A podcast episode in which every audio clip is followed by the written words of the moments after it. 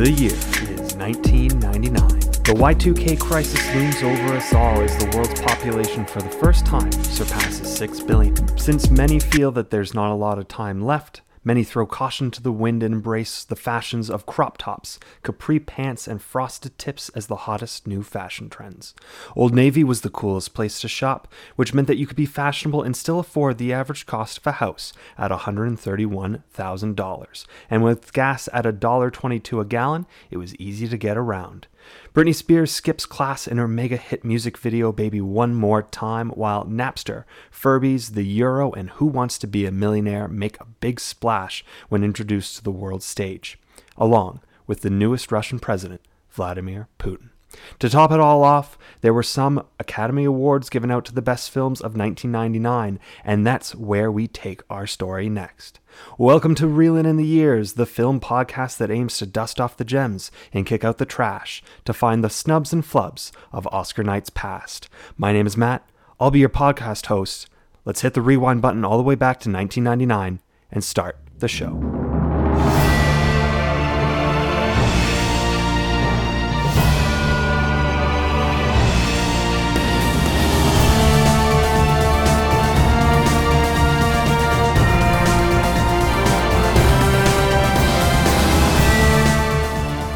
Welcome to 1999, everyone. If Y2K was the end of times, then in film terms, it wasn't the worst way to go out.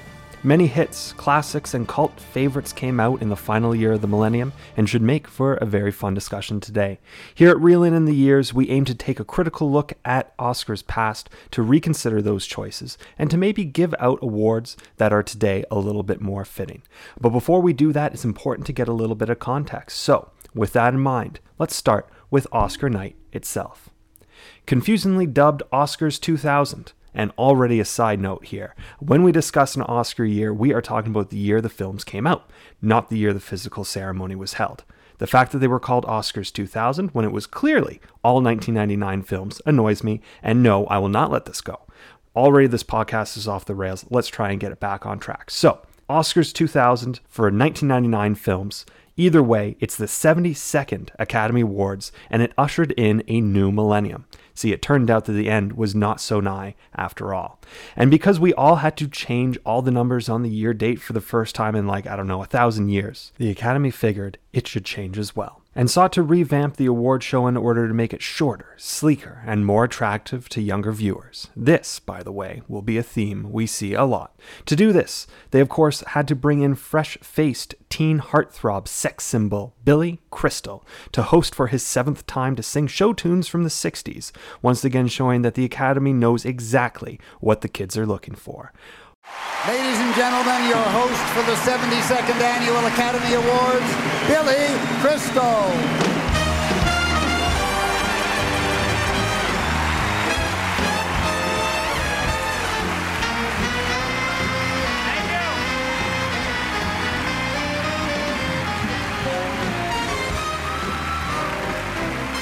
While it might seem to be more of the same, actually the Oscars went pretty well and was seen as a success by most critics, with the San Francisco Examiner even calling the uh, broadcast techno chic and downright hip, with the LA Times calling Crystal the perfect antidote to the self seriousness of the attendees. To be fair, while Oscar mainstay Burt Bacharach uh, arranged the musical numbers, he mostly eschewed the classic orchestra for a more techno pop soundtrack, and with guest spots from Queen Latifah, Ray Charles, Gloria Estefan, and oh yeah, NSYNC themselves. It helped to spice up the song and dance portion of the evening. Even the all important Nielsen ratings, which measure how many people are tuned in to watch the broadcast, uh, was a 3% increase from last year, backing up the fact that this was a good ceremony. It would even go on to win a Primetime Emmy Award and an additional nine nominations uh, for its live broadcast. All in all, it was probably the best case scenario for the planners of the event, especially considering the crazy events that unfolded before. In a near disastrous scandal, the Academy of Motion Picture Arts and Sciences, or AMPAS, AMPAS for short, misplaced and missent over 4,000 ballots sent to Academy members, all ending up in the small regional distribution center in Bell, California. Hurrying to fix their mistake, AMPAS extended the voting deadline to be due just three days before the show, forcing crew and counters to scramble in a mad dash to make sure everything was in place. I can't help but picture in a weird alternate universe where, instead of trying to get into politics, Donald Trump tries to get into producing movies instead. Uh, this is right up his alley. I can see him having a heyday with this. They're throwing away the ballots, folks. The ballots, they've all disappeared. Want to know why? Because they were sent not to the good states of Nebraska, which I won, by the way, but to California, crooked California. Lion Nancy Pelosi, that's what I call her. Lion Nancy Pelosi's from there. The liberal elites are all from there. And they don't want me to win. So they stole the vote, okay? It was rigged. American Beauty won. Uh, let me tell you, I saw her, and she's no beauty. My daughter is way, way more hotter. Don't you agree, folks? Don't you agree? Thankfully, the disaster was averted, and even Harvey Weinstein, arguably the Donald Trump of Hollywood, didn't complain. Fortunately, you don't have to hear more of my Trump impression, but unfortunately, the other name is one that we are going to be coming up to repeatedly during this series. More on that later. Now, if one scandal wasn't enough, a second scandal almost derailed the night as well. The second scandal, in fact, was fitting of a Hollywood heist movie itself. Just after the ballot fiasco, as much more pressure started to arise due to this issue, suddenly disaster struck. All 55 Oscar statuettes had been stolen from the loading dock off a freight ship, coincidentally, also in Bell, California, and had vanished without a trace. Scrambling into action, the Academy declared that they would get R.S. Owens, their awards manufacturer, to create more. R.S. Owens is one of the most esteemed award producers in the world, having either designed and or produced themselves iconic awards such as the Oscars, the Emmys, the Indy Grand Prix, the Cotton and Sugar Bowl, the American Idol Trophy, and the Rock and Roll Hall of Fame statues as well, among many other awards. Unfortunately, it was doubtful to be ready in time for the ceremony and had producers panicking on ways to improvise. It would have been interesting to see what the Academy would have done if things didn't turn out. Would they decide to give out temporary knockoffs for the time being? Would they forego the statuettes altogether? Or would they, and this is a bold choice, daringly lean into the joke? For example, my initial thought was that they could give a gold ribbon to the winner and all the other nominees purple participation badges. And here you see why I am never trusted to plan anything. See, none of this in the end mattered because, much like the third act of a Hollywood action film, a hero emerged at the last moment to save the day. 60 year old Willie Fulgear, a collector and refurbisher of junk, struck gold. Well, in this case, bronze with gold plating. When he found 52 of the statues in a dumpster behind a fast food restaurant. You see, it had turned out that the initial thieves panicked and dumped off their loot in hopes to come back for it later, but had missed their chance. Willie knew he had found something valuable, but not in the way that you might think. Willie could tell instantly that they were expensive, but he did not actually know what they were. It might seem ridiculous, but he did not recognize the famous Oscar statuette. He was about to sell them as brass by the pound, enough to make a few hundred dollars at least, when thankfully his son recognized not just his Oscars, but the $50,000 reward that was posted for their recovery. Willie Fulgear, who was a few weeks away from being forced to live in his car, had made the discovery of a lifetime.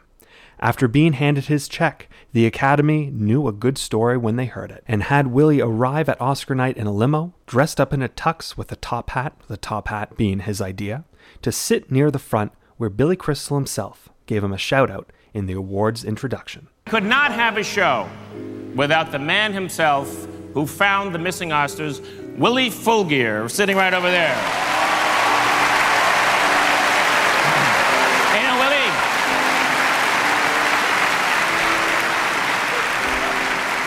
Willie got $50,000 for finding the 52 Oscars. It's not a lot of money when you realize that Miramax and DreamWorks are spending millions of dollars just to get one. So welcome, Willie. Embraced by Hollywood stars, Willie was greeted by soon-to-be Governor Arnold Schwarzenegger and was hugged by the soon-to-be not Mrs. Schwarzenegger, Maria Shriver. In front of the cameras, Arnold put his arm around Willie and said, Willie, you're a born star which is when Willie learned one of the most well kept secrets in Hollywood that Arnold Schwarzenegger has faked his Austrian accent his whole career. Multiple movie producers promised him that they would find a script to make a movie out of his story, while others offered him bit parts in movies. A happy ending for Willie, but you might be wondering about the other three statues. Remember, only 52 of the 55 were actually found. While it seemed like the trail had gone long cold, three years later in Miami, during a massive cocaine drug bust, authorities found one of the additional missing statues. That's right. Three years after the awards went missing on the coast of California, one turned up at a raided house on the other side of America. How this isn't a movie yet, I have no idea. And it should be noted, at the time of this recording, the other two statues remain at large. So it was by a mini miracle that the 72nd Academy Awards went off like they did without a hitch. So now that we know how the ceremony got started and some of the context behind it, how did it end? Well, here at Reelin' in the Years, what we like to do first is we need to get a little bit more context. So before we start going into who should have won what and what award should have went to who, let's dig a little bit deeper and look at some of the heavy hitters of 1999.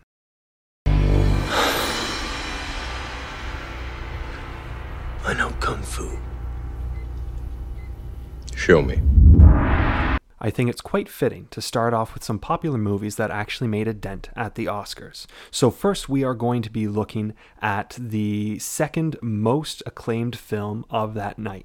The Academy absolutely knocked it out of the park when they gave The Matrix almost every single visual and special effects award.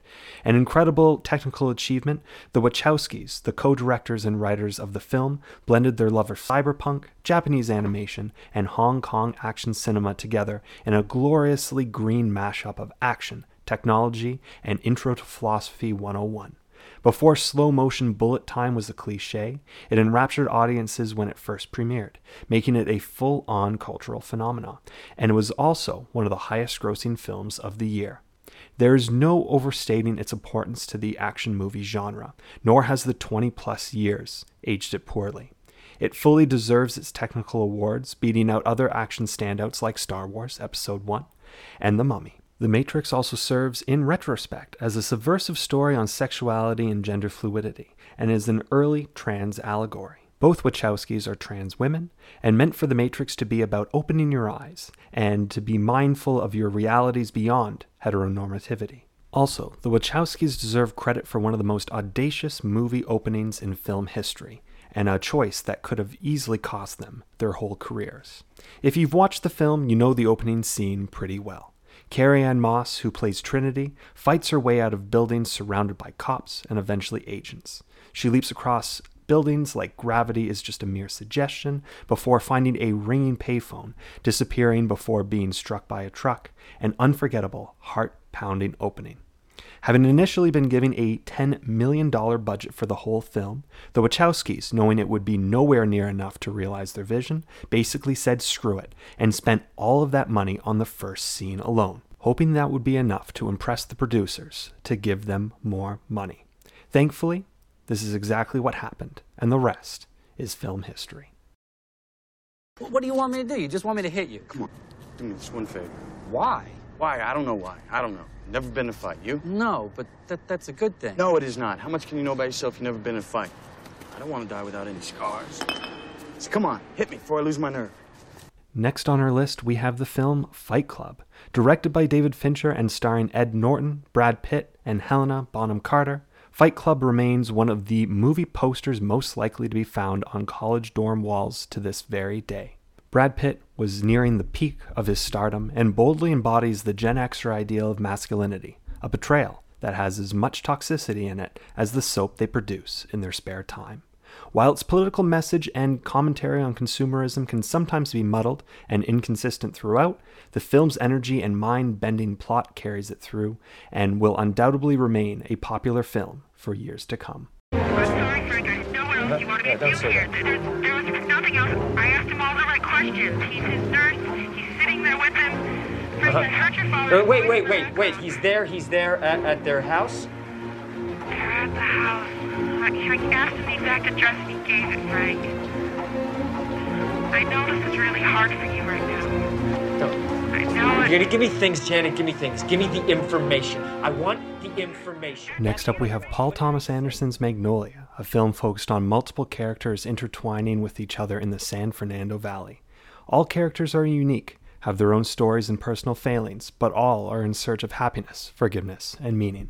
While Magnolia could have easily fallen into the overbloated, melodrama territory that borders on pretentious or have been bogged down by the excessive storylines, Anderson is able to expertly craft a story that is equal parts soap opera and spiritual awakening. Boosted by incredible performances by Julianne Moore, Tom Cruise, Philip Seymour Hoffman, and the final role from the great Jason Robards, Magnolia lives on as one of the greatest living American directors' finest works. Next up, we have Stanley Kubrick's much maligned final work, which stars the then married power couple Tom Cruise and Nicole Kidman. A victim of its own fame, Eyes Wide Shut remains controversial to this very day, and is best remembered for its gratuitous orgy scenes, where the elites of society enjoy the most outrageous parties, while hidden behind ornate masks. You will still see references to these scenes in many movies to this day, a telling sign that while many claim to have found the movie too odd to enjoy, its ideas and its legacy still lives on. A record breaking and grueling 400 day shoot, incredibly, Cruise and Kidman held together through Kubrick's eccentric filming style, which included 50 plus takes of multiple scenes. A toiler of meticulous detail, Kubrick redesigned whole sections of New York City and England as he was too afraid to make the transatlantic flight to do the filming, but what resulted was an eerie, dreamlike effect that always feels seconds away from turning into a full blown nightmare. An incredibly layered movie that is simultaneously one of the most paranoid conspiracy theories depicted on screen, while also being one of the most believable. It is impossible not to think about the horrific stories that we've heard in recent years about the parties that Jeffrey Epstein and other people in power would throw for themselves, getting away with some horrendous, horrendous things for years, being able to hide behind their wealth, their power, and their image. The fact that Stanley Kubrick died almost immediately and suddenly after completing filming of Eyes Wide Shut may just be the start of one of the most underdeveloped conspiracy theories at all. Eyes Wide Shut is a powerful film about the corroding effect of power, money, and prestige can have not just on a single person, but on a marriage as well. Hello, Peter. What's happening? Uh, we have sort of a problem here. Yeah, you apparently didn't put one of the new cover sheets on your TPS reports. Oh, yeah. I'm sorry about that. I, I forgot. Hmm, yeah. You see, we're putting the cover sheets on all TPS reports now before they go out. Did you see the memo about this? Written and directed by King of the Hill creator Mike Judge, Office Space will live on for years as one of the most memed about films and quotable films in recent memory. A hilarious satire on the mind numbing, tedious work at white collar jobs and how corporate America enslaves its workers to giving up a large chunk of their life in order to produce what seemingly feels like nothing. Office Space is a story that is a lot more cynical and subversive than it might at first seem by showing how corporate America causes disconnect and dehumanization in the overbearing business landscape, Office Space has played a huge role in pop culture over the past 20 years, especially in regards to one of the most beloved sitcoms of the new millennium, where it shares more than just part of its name. Next time that you watch the crew at Dunder Mifflin try to brighten their day, remember that The Office owes much of its DNA to Office Space. So, yeah, if you could go ahead and watch Office Space again, that'd be great. Close my eyes for a moment, I'm still there. The bluest in Texas are haunting me tonight. Another town, another hotel room. While The Matrix may have hid itself as a trans allegory, Boys Don't Cry made it front and center. With a powerful performance by Hilary Swank, who portrayed real life trans boy Brandon Teena, Boys Don't Cry was really ahead of its time in its portrayal of the trans experience. So far ahead, in fact, that the word transgender was never really used in the film or in any reviews. While it is tempting for some to see the conversations and portrayals as dated, and in some cases even regressive, but Boys Don't Cry was incredibly groundbreaking for its time, and for many North Americans, it was their first introduction to a world with trans people in it, and it also helped to make the real life tragedy of Brandon Teena a much more widely known story. A heartbreaking tale that hopefully started more conversations for the good than it did the bad. Boys Don't Cry is one of the finest films of 1999. You're one of the most popular students at Carver. You're honest, you're straightforward, and you don't crack under pressure, as we all saw in the amazing fourth quarter against Westside. All the kids look up to you. Now, what does that spell?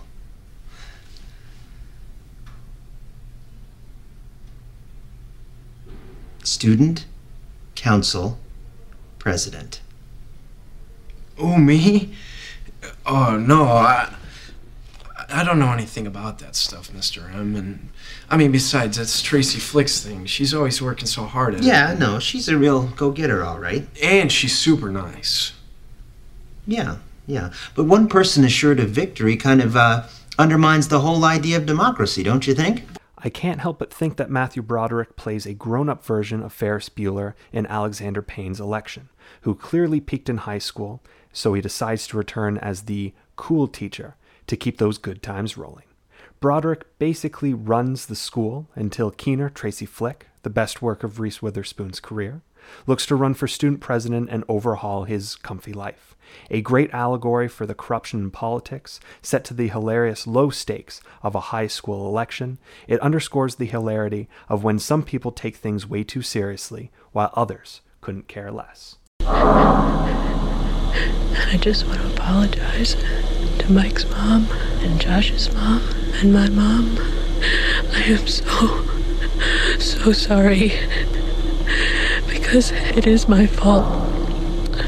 The two most important horror films since Silence of the Lambs both came out in 1999 and helped to reshape the horror landscape for the start of the 21st century. The Blair Witch Project still holds the record for the budget to revenue return in film history, costing only $60,000 to make while earning over $250 million. A simple premise that is admittedly done to both good and bad effect. The Blair Witch Project made genius use of one of the earliest internet ad campaigns and had many people believing in the lost footage style shoot that would be copied for the next two decades. While not the finest horror movie of the last 20 years, The Blair Witch Project may just be the most important. I want to tell you my secret now.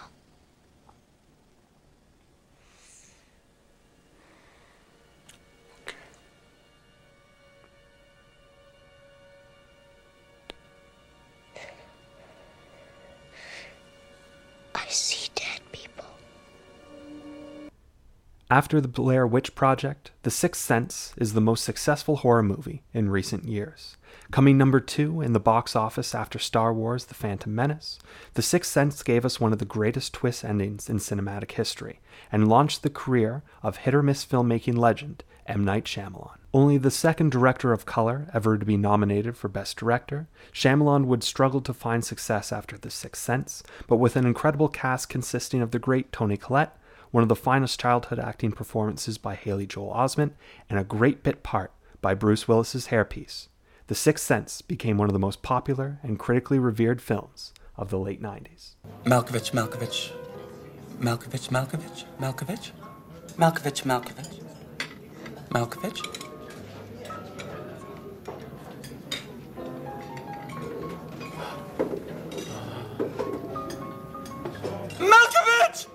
Malkovich. Malkovich. With one of the most unique and creative American scripts in a long time, director Spike Jonze and writer Charlie Kaufman burst onto the screen with an A list cast inside of a bizarrely indie type film. John Cusack plays a puppeteer who finds a portal into the mind of real life actor John Malkovich, playing a satirical version of himself. Roger Ebert ranked it as the number one movie of the year, and while The Sixth Sense may have had the most shocking twist of the year, few films have had more of a bizarre journey than being John Malkovich. You're gonna Finesse me, lawyer me some Mike. more. Try Mr. Wallace. If we aired this segment, I was told. Don't talk. Mind my own business. we could be a grave risk. We're doing this with or without you, Lowell. Are you a businessman or are you a newsman? He's only the key witness in the biggest public health reform issue in U.S. history. Does he go on television and tell the truth? Yes. Is it newsworthy? Yes. If the films of 1999 had a theme, it was the fear of corporate America. While some feared its crippling boredom or its lack of ingenuity and freedom of expression, The Insider gave us one of the most physical of these fears, with a political thriller that put whistleblowers at the forefront. Buoyed by an all star cast including Al Pacino, Russell Crowe, and the late Christopher Plummer, Michael Mann's simmering drama follows the true story of how the tobacco industry tried to cover up years of knowing about the dangers to its users and the lengths they were willing to go to hide the truth. Despite being a box office disappointment, The Insider remains one of the finest political thrillers and tales of corruption and the importance of journalism committed to screen. While 1999 may have been the year of the horror films, if you really sit down and think about it, past the Blair Witch Project and past The Sixth Sense, The Insider might have been the scariest movie of them all. I hope that you enjoyed those small little rundowns of some of the biggest and most impressive films of the year. I left a lot of them off the list for sake of time. Uh, really quickly, I'd like to just point out just how great 1999 was for movies. Here is just a quick rundown of some of the uh, biggest movies of 1999 and some of the uh, ones that you might remember from that time period. To shagadelically start this list, we have Austin Powers, The Spy Who Shagged Me, the second in the Austin Powers trilogy. We have Big Daddy with Adam Sandler. We have Three Kings with George Clooney, Marky Mark, and Ice Cube. We have the very fun, swashbuckling tale of The Mummy with Brendan Fraser. We have not one but two Julia Roberts rom coms with Runaway Bride and the very fun Hugh Grant film Notting Hill. We have Oliver Stone's football movie with Al Pacino in Any Given Sunday. We have The Talented Mr. Ripley, uh, where I just actually realized this. Uh, Jude Law, again, plays somebody born into privilege who gets replaced uh, by another person with lesser means. This also happened in uh, the mid 90s sci fi movie Gattaca. Uh, we have The Cider House Rules, which is going to be a big Oscar contender this year. We have Steven Soderbergh's The Limey, which is a very fun kind of uh, crime thriller, uh, a little bit of a precursor to one of my favorite movies, Drive. Uh, we have Kevin Smith's Dogma. We have Man on the Moon uh, with Jim Carrey. We have the very fun and super underrated comedy Galaxy Quest, which has one of Alan Rickman's greatest performance. Uh, we also have a string of great high school films. You have Cruel Intentions, you have Varsity Blues, you have American Pie, and you probably have one of the best teen comedy films of the last 25 years 10 Things I Hate About You. The biggest movie of the year was Star Wars Episode 1 The Phantom Menace. Even though it received much backlash from fans and critics alike, it still easily topped the box office lists. And we also had one of the final big hit adaptations of a Stephen King book. Uh, after a uh, very long string of wins, like with Carrie, The Shining, Misery, and Stand By Me, and of course The Shawshank Redemption, uh, The Green Mile is one of the final Stephen King books uh, to be made into a movie and top the box office. Of course, it wouldn't be for another 20 years until everybody's least favorite clown would bring Stephen King back to the box office top with the film It. Of course, we also have the eventual Best Picture winner, American Beauty, but we're going to save our review for that until the end. And with that in mind, it is time to cover some of the biggest major races and some of the biggest prizes of the night. But before we do that, we need to set up some ground rules.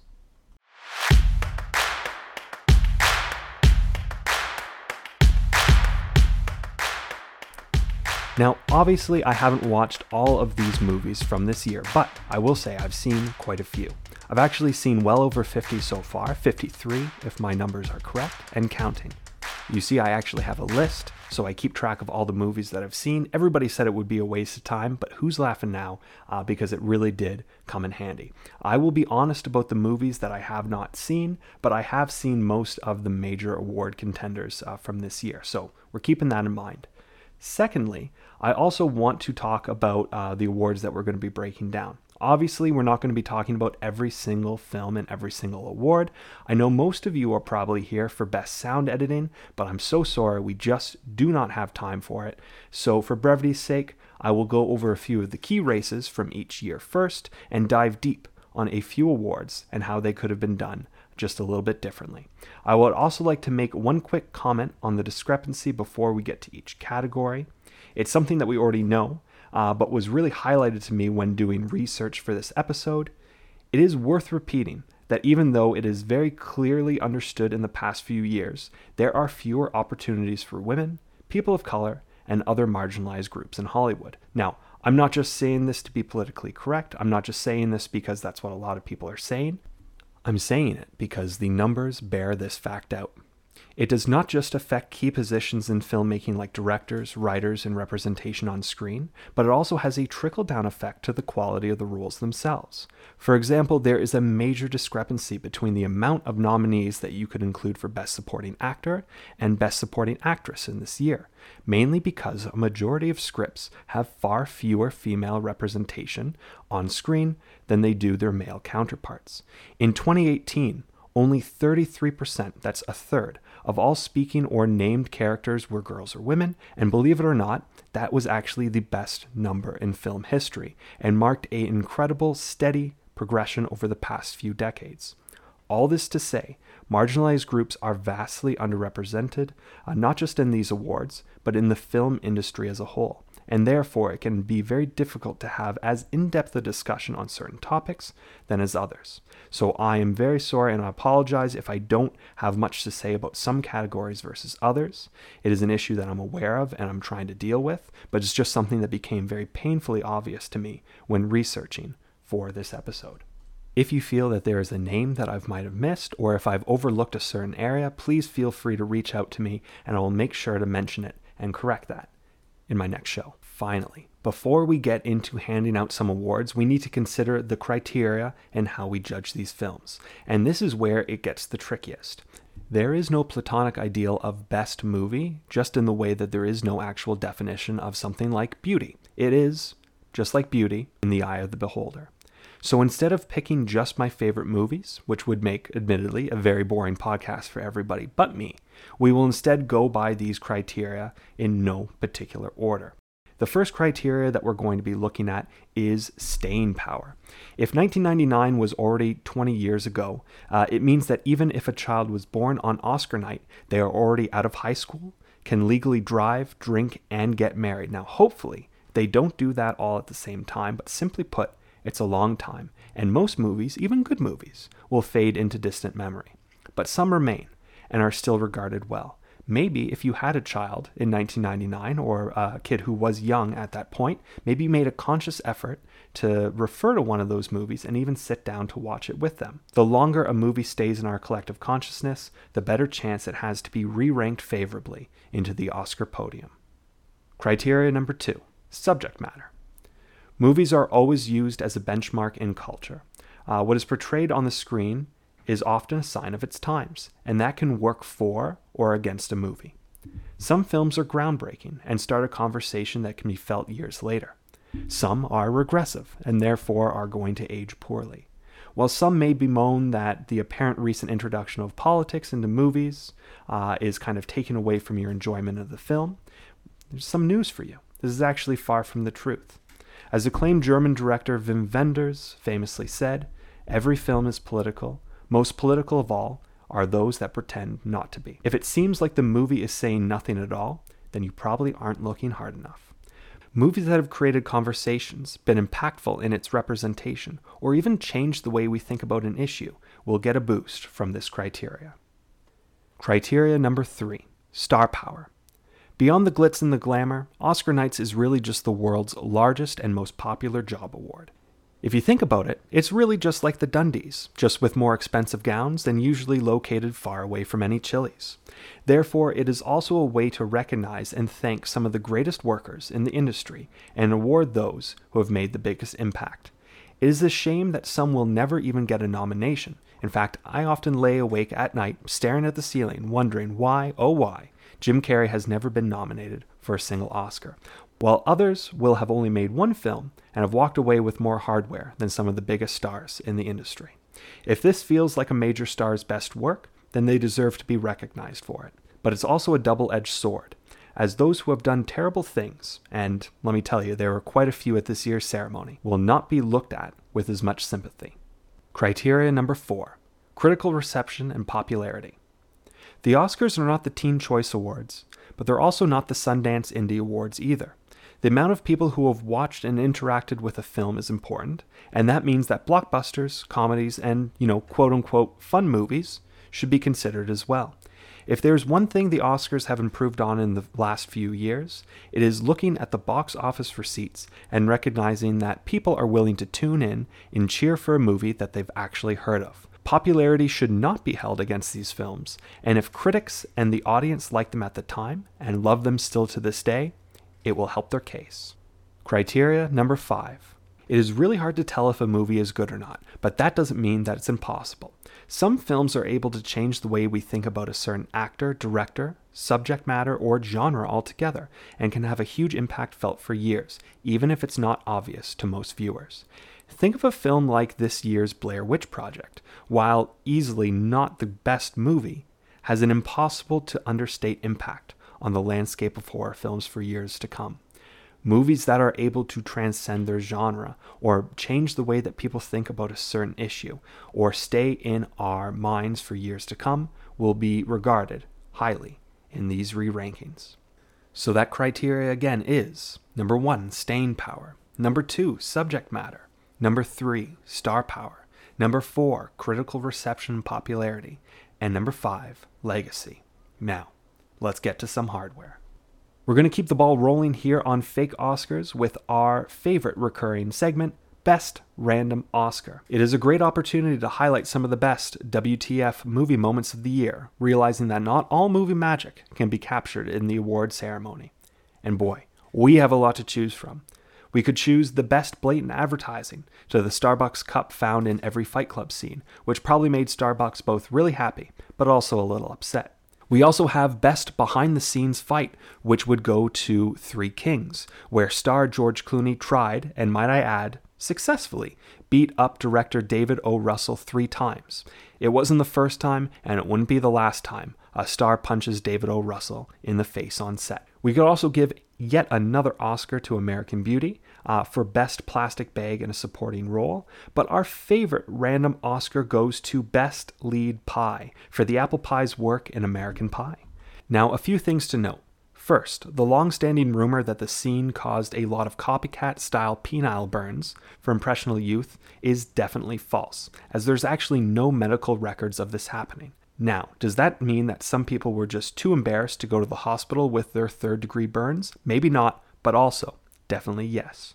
Second, Jason Biggs, the actor who made sweet, sweet movie magic with that apple pie, recently told the New York Times during a 20th anniversary special that it was originally supposed to be a McDonald's apple pie, which just so happens to share a certain shape with a certain body part. That is until McDonald's eventually balked at the idea, worrying that it would hurt their reputation as a family brand that just so happens to give all your beloved older relatives heart disease. Now, that is a reputation you don't want to tarnish. With that plan out the window, the producers decided to go with the all American apple pie easily, one of the sexiest pies out there. How did they film it? Well, Biggs said, and I swear to you this is a real quote Biggs said, I wasn't aroused, obviously, so it was more like my thing was against it. It wasn't in, if you will. Also, it was a fake pie. Now, if Jason Biggs was trying to convince us that he did not want to have sex with that pie, he did not do a very good job. And also, might I add, the fact that he didn't go all method acting is honestly disgraceful. You think that three time Academy Award winner Daniel Day Lewis, who literally trained to be a cobbler for a movie role, wouldn't also have sex with a cobbler if he felt it would be more authentic? Come on, please. Anyway, congratulations to the pie and American Pie for this episode's best random Oscar. Mom! Home!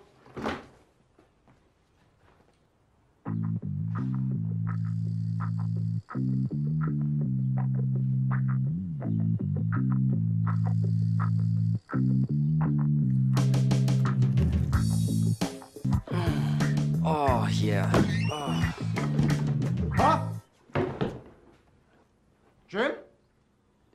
Not what it looks like. Well, we'll just tell your mother that, uh, that uh, we ate it all. Okay, so I think we're late enough in this show that we should actually start handing out some of the actual awards. Now, we're going to keep it pretty straightforward today. We're going to go over the four main acting categories the best director and the best picture category. Maybe in future episodes we'll branch out a little bit more, uh, but for time, we'll just kind of crunch it down to this. So, moving on, we're going to start with the acting awards, beginning with the Best Supporting category, where we have some great performances. The nominees put forward by the Academy are solid. Starting with a newcomer, literally, we have 11 year old Haley Joel Osment, who can see dead people in the second highest grossing film of the year, The Sixth Sense. It is no exaggeration to say that the movie does not work without Osment as child actors are notoriously hit and miss, and that the preteen gives one of the finest child acting performances in film history. While it may be awkward for a respected, grown adult actor to lose to a kid who's not yet in middle school, in this case, it wouldn't have been too bad. Rounding out the rest of the nominees, we have Jude Law, who was nominated for The Talented Mr. Ripley.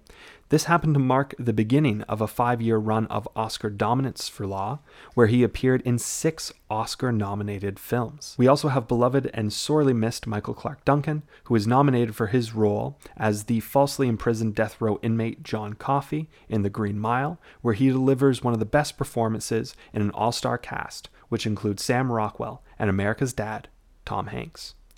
Speaking of Toms, Tom Cruise had a monster 1999, and we're going to talk about that a little bit later on, and is up for his work in Magnolia, while Michael Caine, the eventual winner, takes home his second Best Supporting Actor award for his work in The Cider House Rules, where he plays the doctor and the manager of a Maine orphanage set during World War II. Now, very famously, Caine was actually not present to receive his first statue because he was too busy off shooting another film.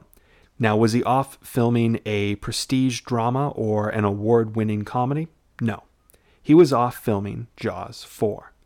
Very famously, when asked if he regretted missing the ceremony for his decision to be in Jaws, Caine replied, I've never seen it, talking about Jaws 4, but by all accounts, it's terrible. However, I have seen the house that it built, and it's terrific. Re ranking these choices are going to be very difficult, as there's no easy names to drop out of the race, but unfortunately, some cuts need to be made.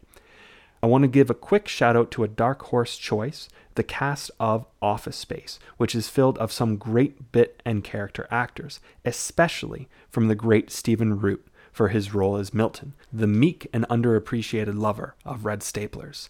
This movie is insanely quotable and has a lot of great character actors giving incredible performances, but unfortunately, we did not have room for all of them on this list.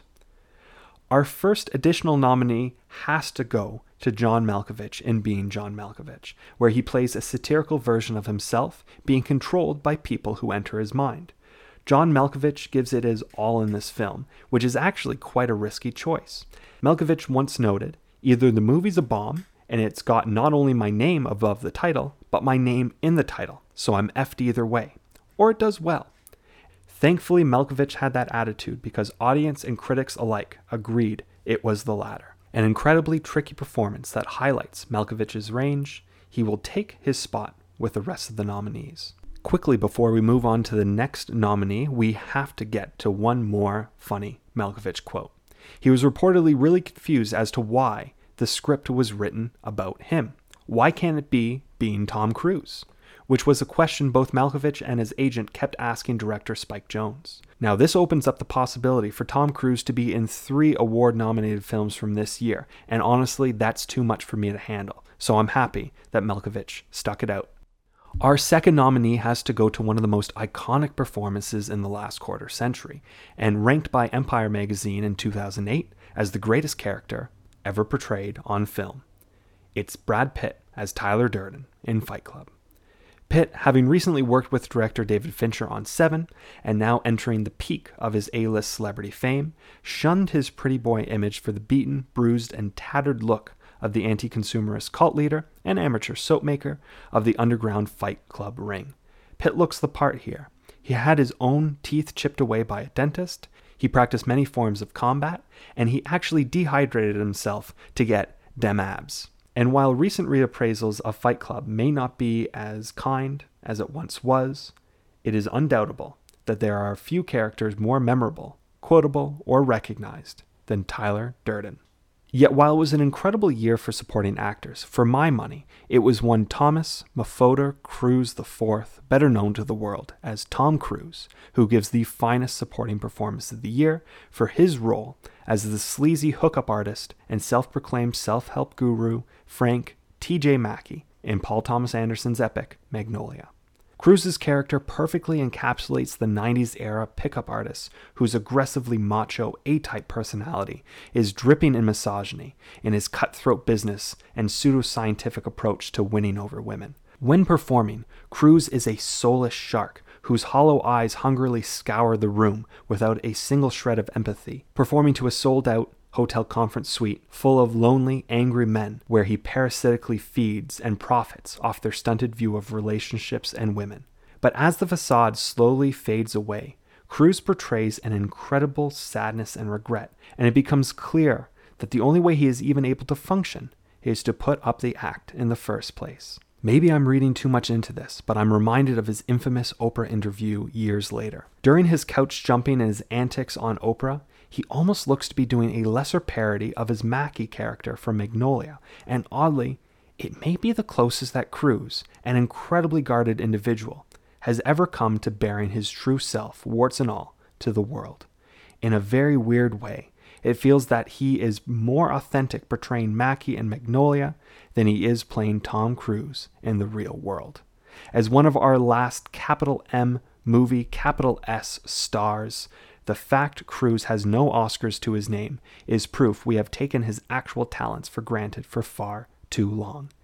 Here at Reelin in the Years, we would fix that by giving him the 1999 Best Supporting Actor Award, one that is long overdue. That nominee list again is Haley Joel Osment for The Sixth Sense, John Malkovich in Being John Malkovich, Michael Caine in The Cider House Rules, Brad Pitt in Fight Club, and our new winner, Tom Cruise in Magnolia. Moving on to the Best Supporting Actress, we have an equally tight race. While Angelina Jolie will walk away as the winner on this night for her work in Girl Interrupted, she would also walk away with the title for the most headline worthy acceptance speech when she declared her love for her brother in a way that I am not, and the audience was not, ready to know how to exactly react to. God, I'm surprised nobody's ever fainted up here. Oh, I'm, I'm in shock. And I'm so in love with my brother right now. he just held me and said he loved me, and I know he's so happy for me.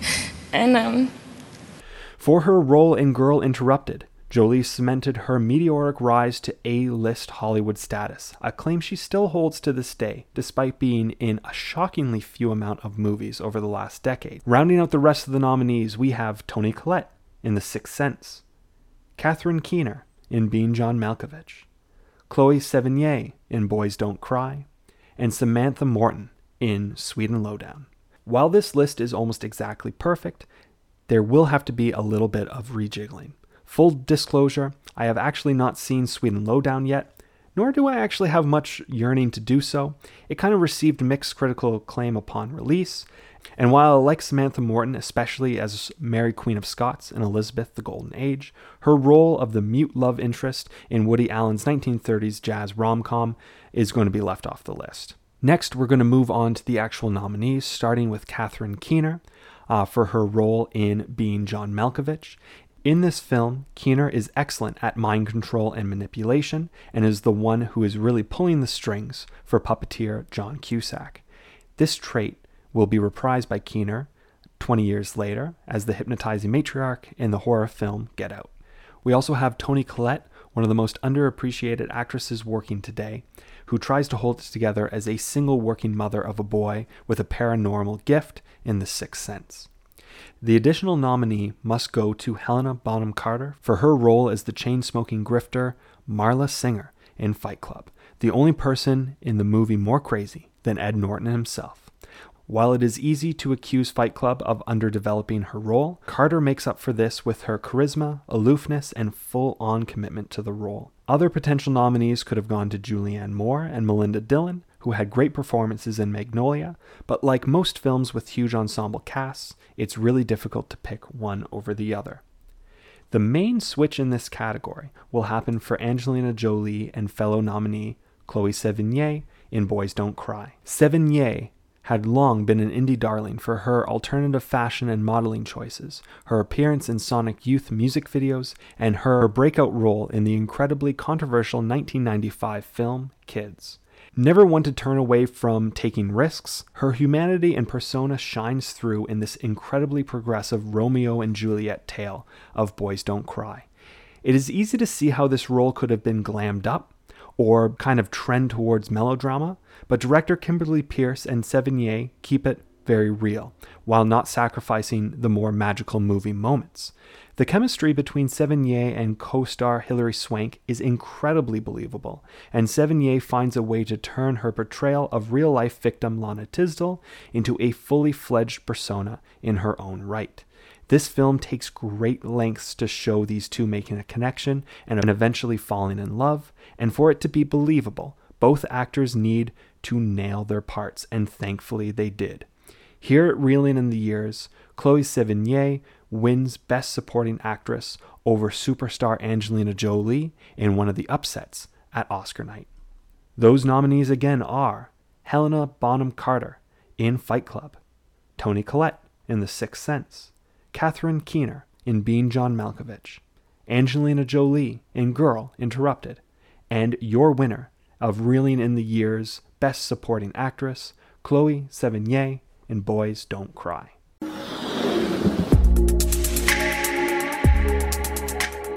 Moving on to the Best Actress category, it is time for my favorite and hopefully longest running side feature. What was Meryl Streep doing? We all know and love Meryl Streep, the most decorated actor in film history. In What Was Meryl Streep Doing, we play a very simple game and ask a very simple question. On Oscar night, what was Meryl doing? At the 72nd Academy Awards, Meryl was probably sitting bored stiff in her seat, knowing that she was not going to win for her role in Wes Craven's, yes, that Wes Craven's, musical drama, Music of the Heart. Wes Craven, most notably known for his horror films like Scream, Nightmare on Elm Street, and The Hills Have Eyes, gave his one non horror film shot to the inner city school tale of how music can bring us all together. Like always, Streep has a knack for replicating some of the most difficult accents and making even the simplest of roles come to life. Unfortunately, it wasn't enough to overcome the competition. Julianne Moore is also nominated for End of the Affair, while Janet McTeer is also nominated for Tumbleweeds, two films that have arguably not really stayed in the popular consciousness for too long. Either way, the whole year, and the whole reason that Meryl Streep was probably thinking about skipping this Oscar night was because it was really a two woman race, a fact that was made clear in review columns and predictions as well. It was Annette Bening in American Beauty versus Hilary Swank in Boys Don't Cry, and either one of them was going to win, or we were going to get one of the most surprising upsets in Oscars history. Bening is often most compared to Glenn Close in their story of Oscar failures.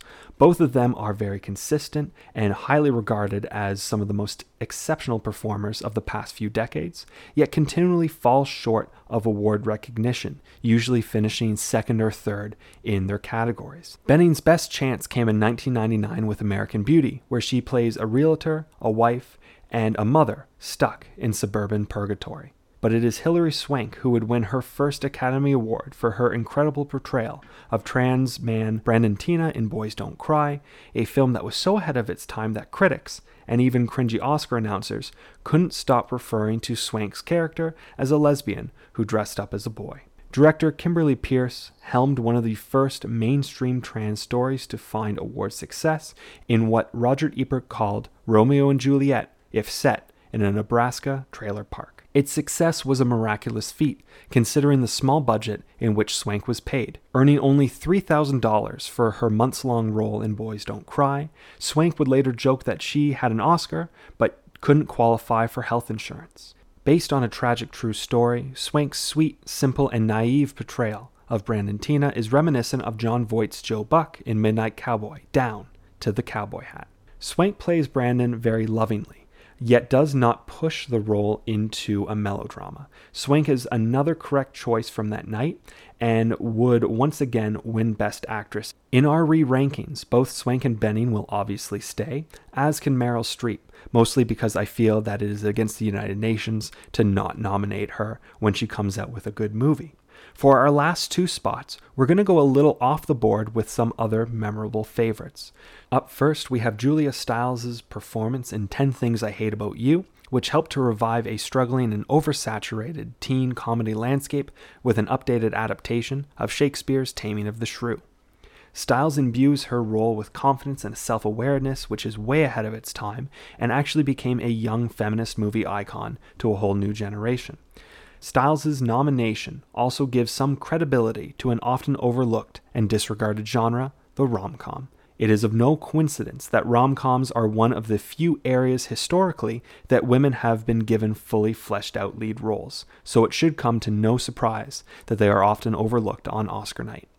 Stiles is an excellent example of what these films can get right and is an excellent addition to this list. And while Hilary Swank and Annette Bening rightly would still top this list, we have to give a very special shout out to Reese Witherspoon, who gives her most memorable and possibly finest performance of her career in Alexander Payne's election as the plucky Tracy Flick. Reese plays Tracy Flick as the classic teacher's pet and do gooder and, until you realize that she's actually wound so tightly that any error she makes or anything that doesn't go her way could legitimately lead to her snapping. While most directors and stars would have gone with a shallower and unlikable portrayal, and painted Flick as the villain, Payne and Witherspoon team up to give a very full character study and look into how deep seated anxieties and feelings of inadequacy can drive people to the unattainable goal of perfection. Once again, that Best Actress category is Reese Witherspoon in Election, Meryl Streep in Music of the Heart, Annette Bening in American Beauty, Julia Stiles in 10 Things I Hate About You, and the winner, once again, in Reelin' in the Years Award for Best Actress goes to Hilary Swank in Boys Don't Cry.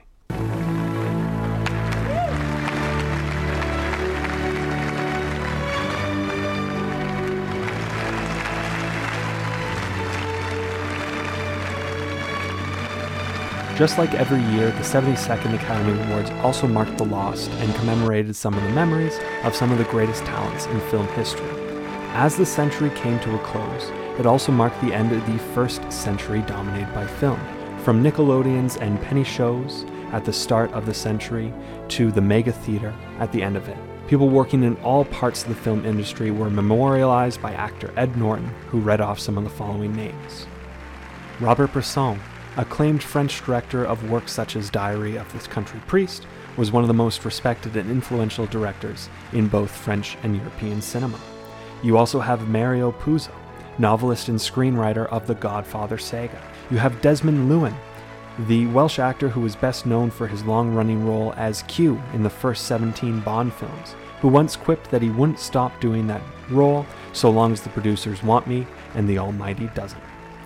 You had Jim Varney passing away at the age of 50, best known for his comedic role as Ernest and having just finished his role as Slinky Dog in Toy Story 2. You also have Hedy Lamarr, who is brilliant both on and off screen, who was not just a major star in the golden age of Hollywood, but was also one of the co creators and inventors for the basis of modern wireless technology, signal hopping, still the backbone of Bluetooth and Wi Fi technologies today. Her contributions helped to swing World War II and helped Lamarr escape Nazi occupied Austria and France. Sadly, we also have Madeline Kahn, one of the most talented comedic actresses of the last half of the 20th century, who is probably best remembered for her work with Mel Brooks, but I will always remember her for her turn in the greatest game to movie adaptation ever made, Clue. The final name read that night was a true titan in cinema, with roles from General Patton in the dramatic war film Patton to General Buck Turgidson in the hilarious satire Dr. Strangelove. His ability to play similar roles in completely different genres and to play them well highlighted the amazing presence and talent of the great George C. Scott, who died at the age of 71. You want to see the most beautiful thing I've ever filmed?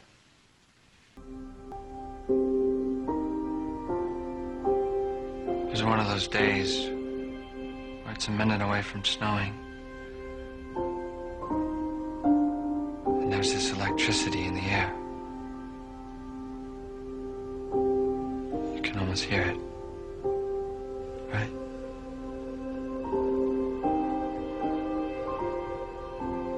And this bag was just dancing with me. Well, we've avoided the elephant in the room for long enough. Award choices can age poorly in a multitude of ways, but the most troubling ones are when they come for personal reasons. Kevin Spacey ran away with the Best Actor award in 1999, and it wasn't even close. In American Beauty, Spacey plays middle-aged man Lester Burnham whose life is falling apart after he starts an, uh, ooh, an affair with his teenage daughter's friend. Okay, well, I don't know where he found inspiration for that one. He must have had to dig really deep into his repertoire. It is no surprise that Spacey won, but it is also not the best feeling to look back on it now, knowing what we know. An undeniably incredible actor. Spacey's long run of hits included two Oscars in a four year stretch, but with an opportunity to look back and pass new judgment, do we have a chance to make things right?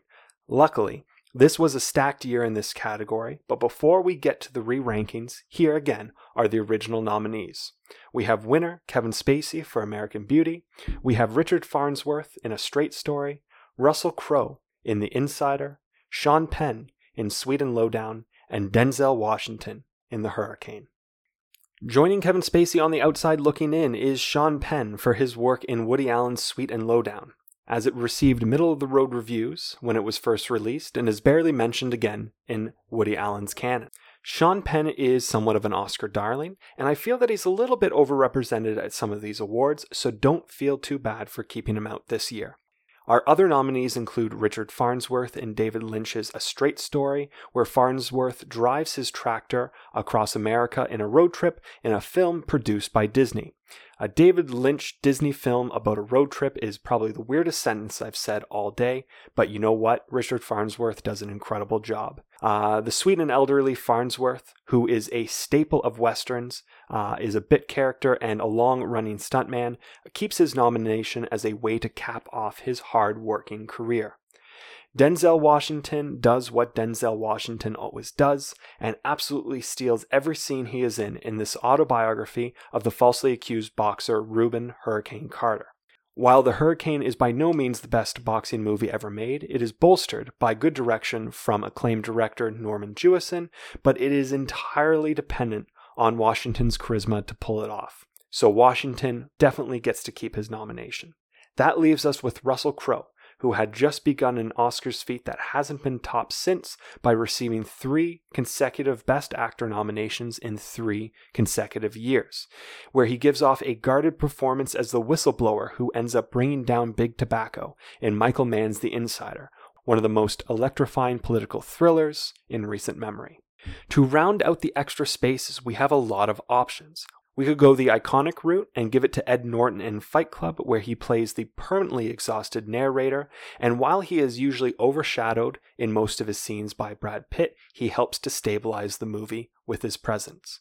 We could double down and go into cruise control and give another nomination to Tom Cruise in Eyes Wide Shut, if for nothing else, just having to deal with Stanley Kubrick for two plus years.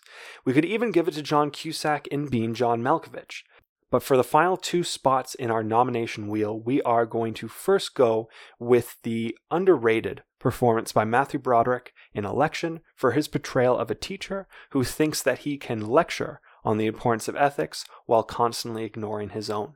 I think that Broderick plays a great inverse of his Ferris Bueller smarminess, which works like really well in the film, and there is something about his earnestness that is equal parts pathetic and also kind of endearing.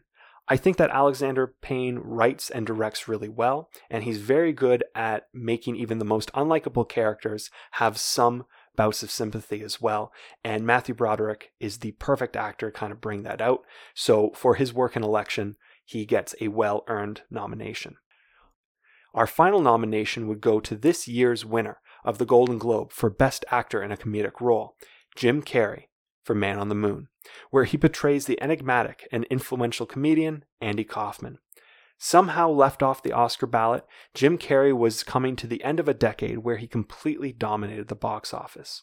Starting with his legendary 1994 run, where we were introduced to Carrey with The Mask, Ace Ventura, and Dumb and Dumber, all in a 12 month span, Carrey did one of the hardest things for any actors to do over a long period of time. He made people laugh. Every film that he was in, no matter the reviews, there was never any question that Carrey had given 110%. Do you think that Liar Liar works with any other actor? He's literally a lawyer who can't lie, and that is the premise of a very thin SNL sketch at best, but Carrey pulls it out over a 90 minute runtime. By the end of the decade, Carrey had started to move on to darker, more dramatic films, which allowed him to restrain his unique brand of physical comedy into a goofier, more nuanced roles, which actually suited him very well. The year before, he had won another Golden Globe for his work in The Truman Show, yet again failed to receive an Oscar nomination as well. Man on the Moon marked the end of Carrey's box office dominance, as it was his first movie in a leading role that failed to recoup its budget. But that doesn't take away from Carrey's performance. While biopics are usually overrated when it comes to acting, Carrey holds the whole film up from beginning to end. His portrayal of Kaufman, both verbally and physically, is eerily similar, and it goes far beyond simple mimicry. Carrey fully embodies Kaufman's presence of mayhem and out of the box thinking, uh, as he would often improvise and add new lines on set, much like Kaufman would do in all of his work. Man on the Moon was reintroduced to audiences a few years ago with the Netflix documentary Jim and Andy, which chronicled the difficulties that Carrey had on set with his own mental health and difficulties separating himself from the role of Kaufman. It also showed how his method acting style could cause tension on set, as Carrey would refuse to break character even between takes. Yet while Carrey definitely goes overboard with his destructive method acting style, and it's definitely a thing that needs to stop being glorified by critics and fans alike. There is no denying that Jim Carrey put literally everything he had into this performance. Simply put, Man on the Moon does not work if Ed Norton, John Cusack, or Hank Azaria were cast in the lead role. I mention these names because all these actors tried out, were considered, yet failed to get the part that year. That list, ironically, included one other big name, none other than Kevin Spacey. Coming full circle, in this edition of Reelin' in the Years, we recognize Carrey's incredible accomplishments over the past decade and give him the respect and recognition from the Academy that he so clearly deserves. Jim Carrey is the winner of the 1999 Best Actor. The nominees for Best Actor, again, are Denzel Washington in The Hurricane, Matthew Broderick in Election, Richard Farnsworth in A Straight Story, Russell Crowe in The Insider, and the winner, Jim Carrey, in Man on the Moon. Now I, I would like to I would like to do for you the imitation. I would like to start with the the Jimmy Carter, the President of the United States. Hello, I am Jimmy Carter, the President of the United States. There are only two categories left. For Best Director, Sam Mendes would walk away with the award, becoming the sixth individual to win for his first full length feature film in American Beauty. We'll dive deeper into the pros and cons of this film later when we hand out the ultimate prize for Best Picture, but before then, let's see who else was nominated.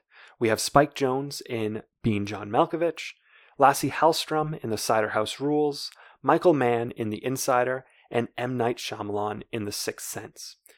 This is an incredibly strong year. Just to put out how hard it is to make this list, I'm going to give you just a quick rundown of some of the directors that won't even be considered.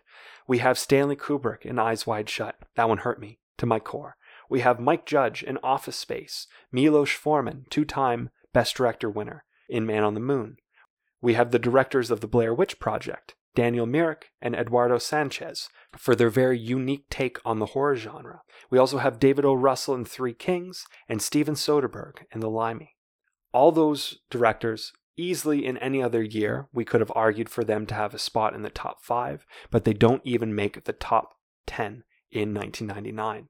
So let's start with the nominees that the Academy picked. We have Spike Jonze, who was hailed as one of the most unique American directors of his generation when he burst onto the scene with Being John Malkovich, a script so surreal that it had no business coming together to work. One of the greatest music video directors of the 90s, Jonze has a Terry Gilliam esque eye for the absurd and can make the audiences laugh simply by an odd configuration of the set pieces. Speaking of music video directors, Swedish director Lasse Hallström began his career recording videos for none other than Swedish mega group ABBA back in the 70s, and that translated into a prolific Hollywood career.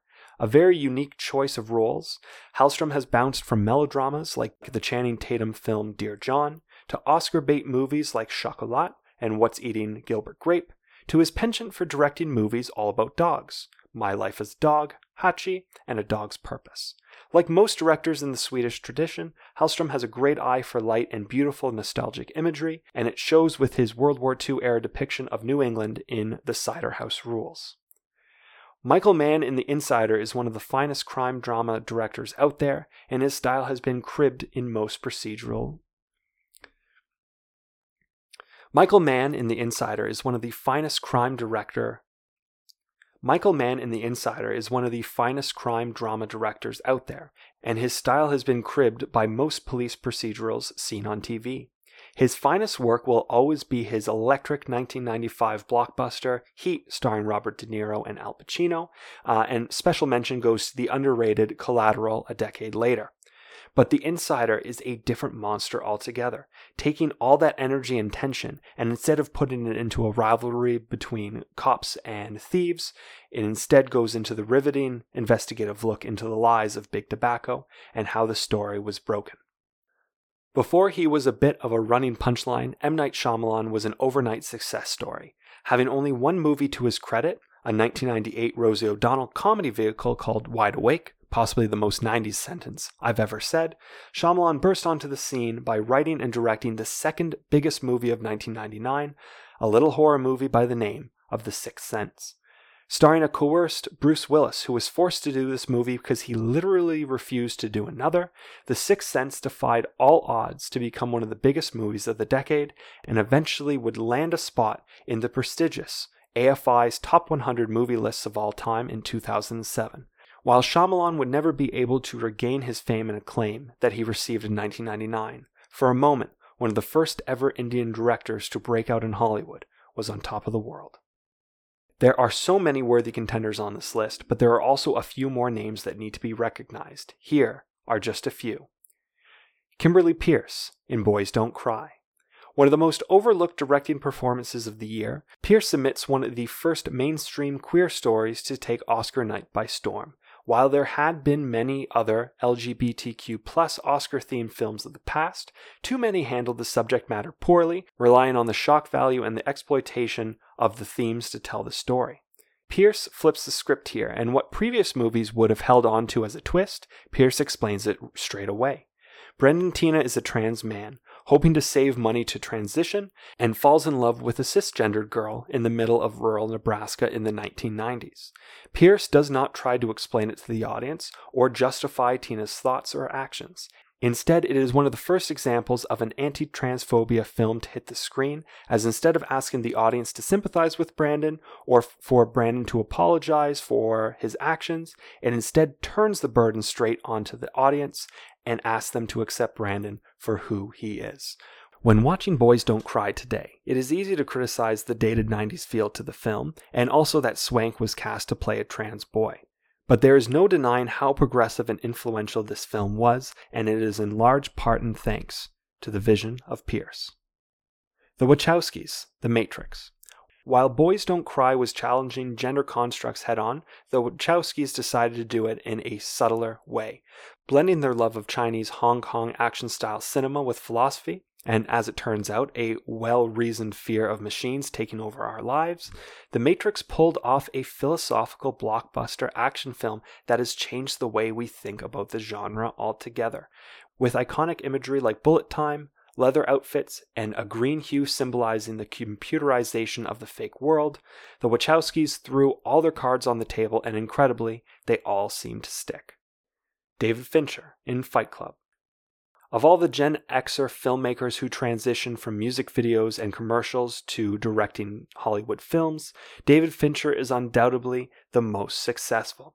After becoming a quasi celebrity with his incredibly controversial anti smoking PSA for the American Cancer Society, in which he shows a fetus smoking a cigarette in utero, a clip that NBC flat out refused to air, Fincher took the same audacious approach to most of his early work. After pulling off one of the great neo noirs with Seven four years prior, Fincher made his most Finchery film of his career with Fight Club, breaking almost every rule of movies, including the fourth wall, narrative explanation, and even having the film strip visible to the camera.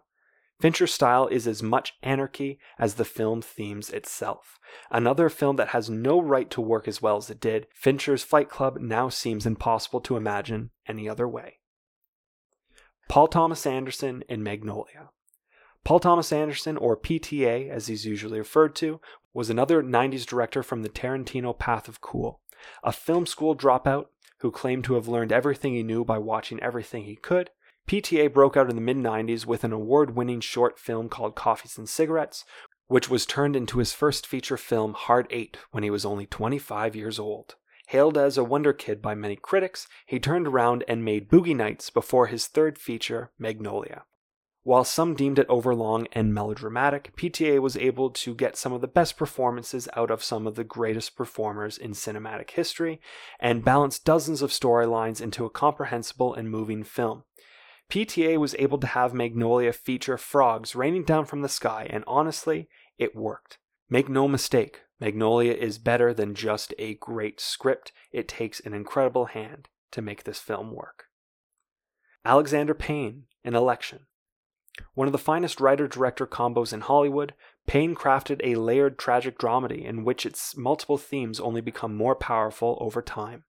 It works really well as a satirical look into the reality of democracy and how elections themselves can just be larger popularity contests. It challenges the notions of ethics and morality and how many are willing to police others on their tenets but not on their own. It works very well as a send up of a high school drama and how simple things can sometimes get blown out of proportion, especially in small towns. It is a great story about the banality of life and how it can cause ordinary people to chase things they know are morally wrong, if only to seek the thrill of something new. Either way you choose to look at election, it rewards you more and more every time that you watch it. There are so many great best directors, and this makes for easily the toughest choice of the whole episode. But here are the new Reelin' in the Years re rankings for Best Director. The new nominees are Kimberly Peirce in Boys Don't Cry, Spike Jonze in Being John Malkovich, David Fincher in Fight Club, The Wachowskis in The Matrix, and Michael Mann in The Insider. And the winner of the 1999 Reelin' in the Years Best Director goes to. The Wachowskis for The Matrix.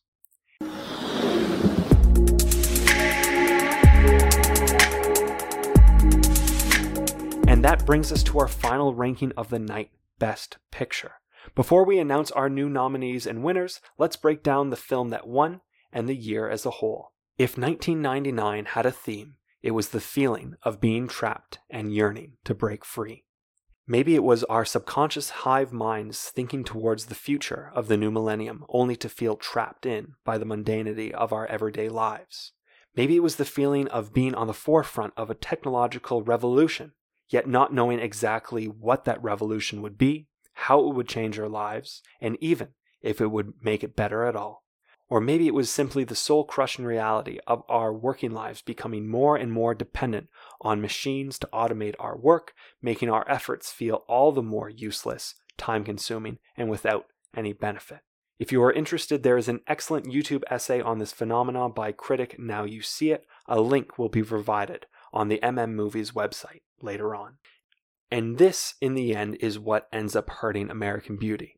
American Beauty feels the most like a 1999 film, and being the most on the nose with this sentiment, it suffers from lacking the creativity of a Being John Malkovich or the bombacity of a Fight Club.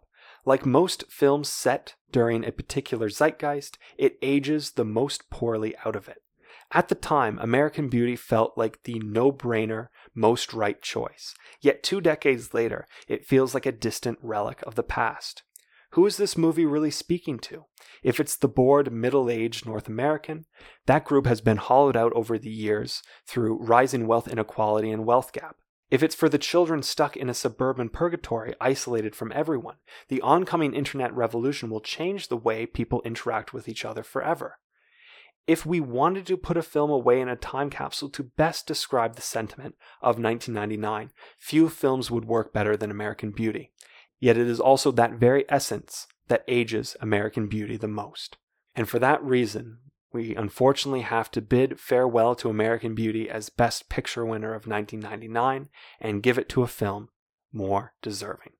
If the Oscars of 1999 followed the rules that they do today, they would have allowed for an expanded Best Picture category of 10 nominees. Now, back in 1999, they capped it at 5, but we're going to cheat a little bit because this year was so good. Our new list would include these nominees in alphabetical order. We have American Beauty, Being John Malkovich, The Blair Witch Project, Boys Don't Cry, Election, Fight Club, The Insider, Magnolia, The Matrix, and The Sixth Sense. And the award goes to the film that has had the most direct impact on cinema today, which was lauded by both critics and audiences in 1999 as well as 20 years later. It is the film that has the most surprising depths in its subject matter and will go on to undoubtedly have the longest legacy of any film on this list. Our winner of the Reelin' in the Years Best Picture of 1999 goes to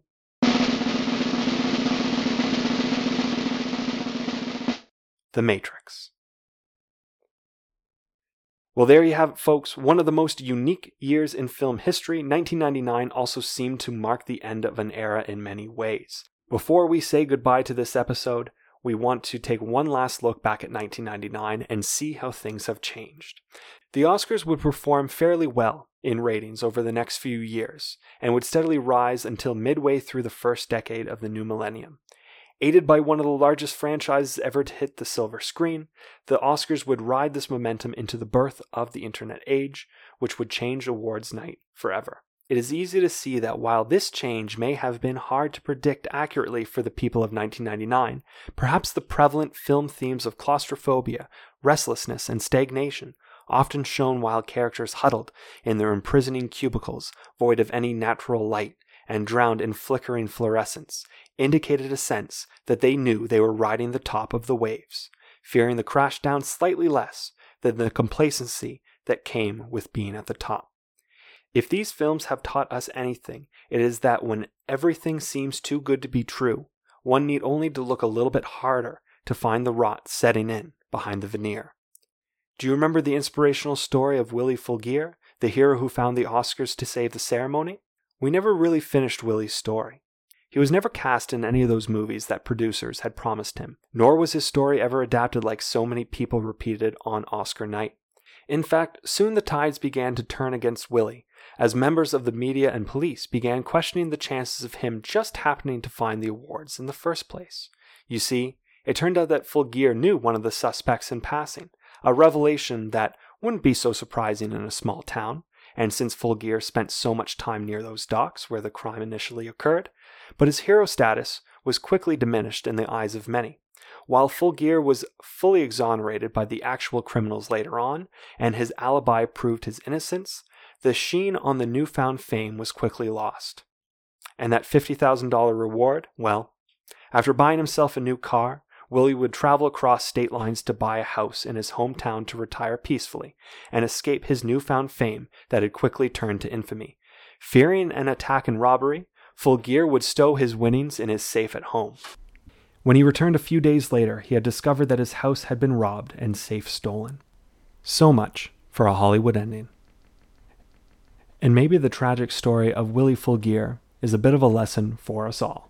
As society looked to the new millennium as a sign that times were changing, for many, it quickly became clear that the future, instead of showing signs of progress, simply showed signs of the same old, same old. It is no coincidence that in this zeitgeist, the most dangerous event for the film industry occurred.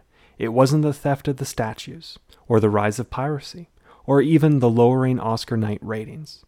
See, it turns out that Hollywood's greatest threat came from within. It was TV itself. At the beginning of 1999, HBO aired the most important and consequential product in television history with the debut of The Sopranos. In it, James Gandolfini's Tony Soprano collapses by his pool in the middle of a panic attack. Surrounded by the usual trappings of wealth, such as a happy family, a large house, a nice car, Tony was the embodiment of the stereotypical American dream success story. But what causes Tony's distress? It turns out that he realized, maybe too late, that he may have come in at the end when the best is over. I don't know. The morning of the day I got sick, I've been thinking.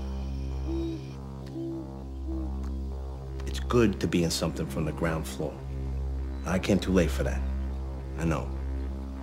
But lately I'm getting the feeling that I came in at the end. The best is over.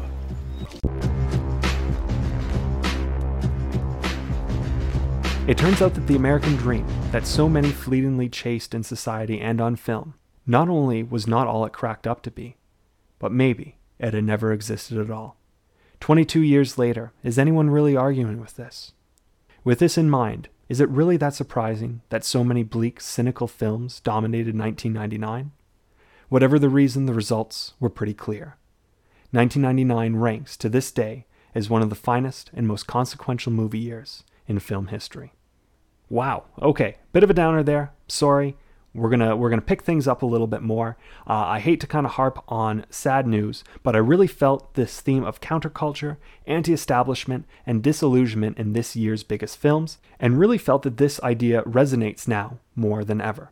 What a great year to kick off our new series of Reelin' in the Years. I hope that you enjoyed everything and it at least made you rethink your favorite movies as well. Thank you for sticking with me to the end. Uh, we're going to finish off here by asking where will we travel to next week? Let's spin the giant electronic wheel to find out. Here we go. Round and round it goes. Where it stops, nobody knows. Well, I might. Maybe I recorded this earlier and already know the answer. Maybe I'm faking the suspense and already have the year chosen. Maybe I'm not really spinning a wheel at all, but instead inserting a wheel sound to make you think that I am spinning something. The wheel that is invisible to everyone but myself has landed on 2009. That's right, folks. In two weeks, we will dive into the Oscar films of 2009. Of course, the ceremony was held in 2010, but you know what? We're not going to go down that rabbit hole again. I hope that you not only enjoyed the show, but will join us again here at Reelin' in the Years in two weeks' time for our new 2009 episode. You can find all my work at mmmovies.ca. That's mmmovies.ca, where I have some of the latest movie reviews, op eds, and movies you might have missed. You will also find any podcast updates on that site, as well as all the previous episodes. You can find this podcast on Spotify or Google Podcasts or on the website as well. Do you disagree with some of my picks? Upset that I didn't talk about the floating plastic bag in American Beauty enough? Want to give me suggestions for your 2009 choices? Well, you can do all that and more by sending your questions, concerns, and opinions to me at mmmovies30. That is mmmovies30 at gmail.com. Or you can send a comment over the website, or you can follow me at Twitter at mmmovies3. If you are living in the Montreal region, you can also find my weekly print column of movies you might have missed in the Vaudreuil Dorion newspaper, Your Local Journal. Find out how to find your copy of the paper, or even get your hands on a subscription at yourlocaljournal.ca. Really want to join the conversation? Anyone who feels that there is a criminally underrated movie, or would just like to make an argument for it included on the next Reelin' in the Year's Oscar re ranking podium, Feel free to message me for a future segment of Making the Case, where you can join me in conversation or just politely ask me to review a movie for you uh, that you feel needs more love and respect.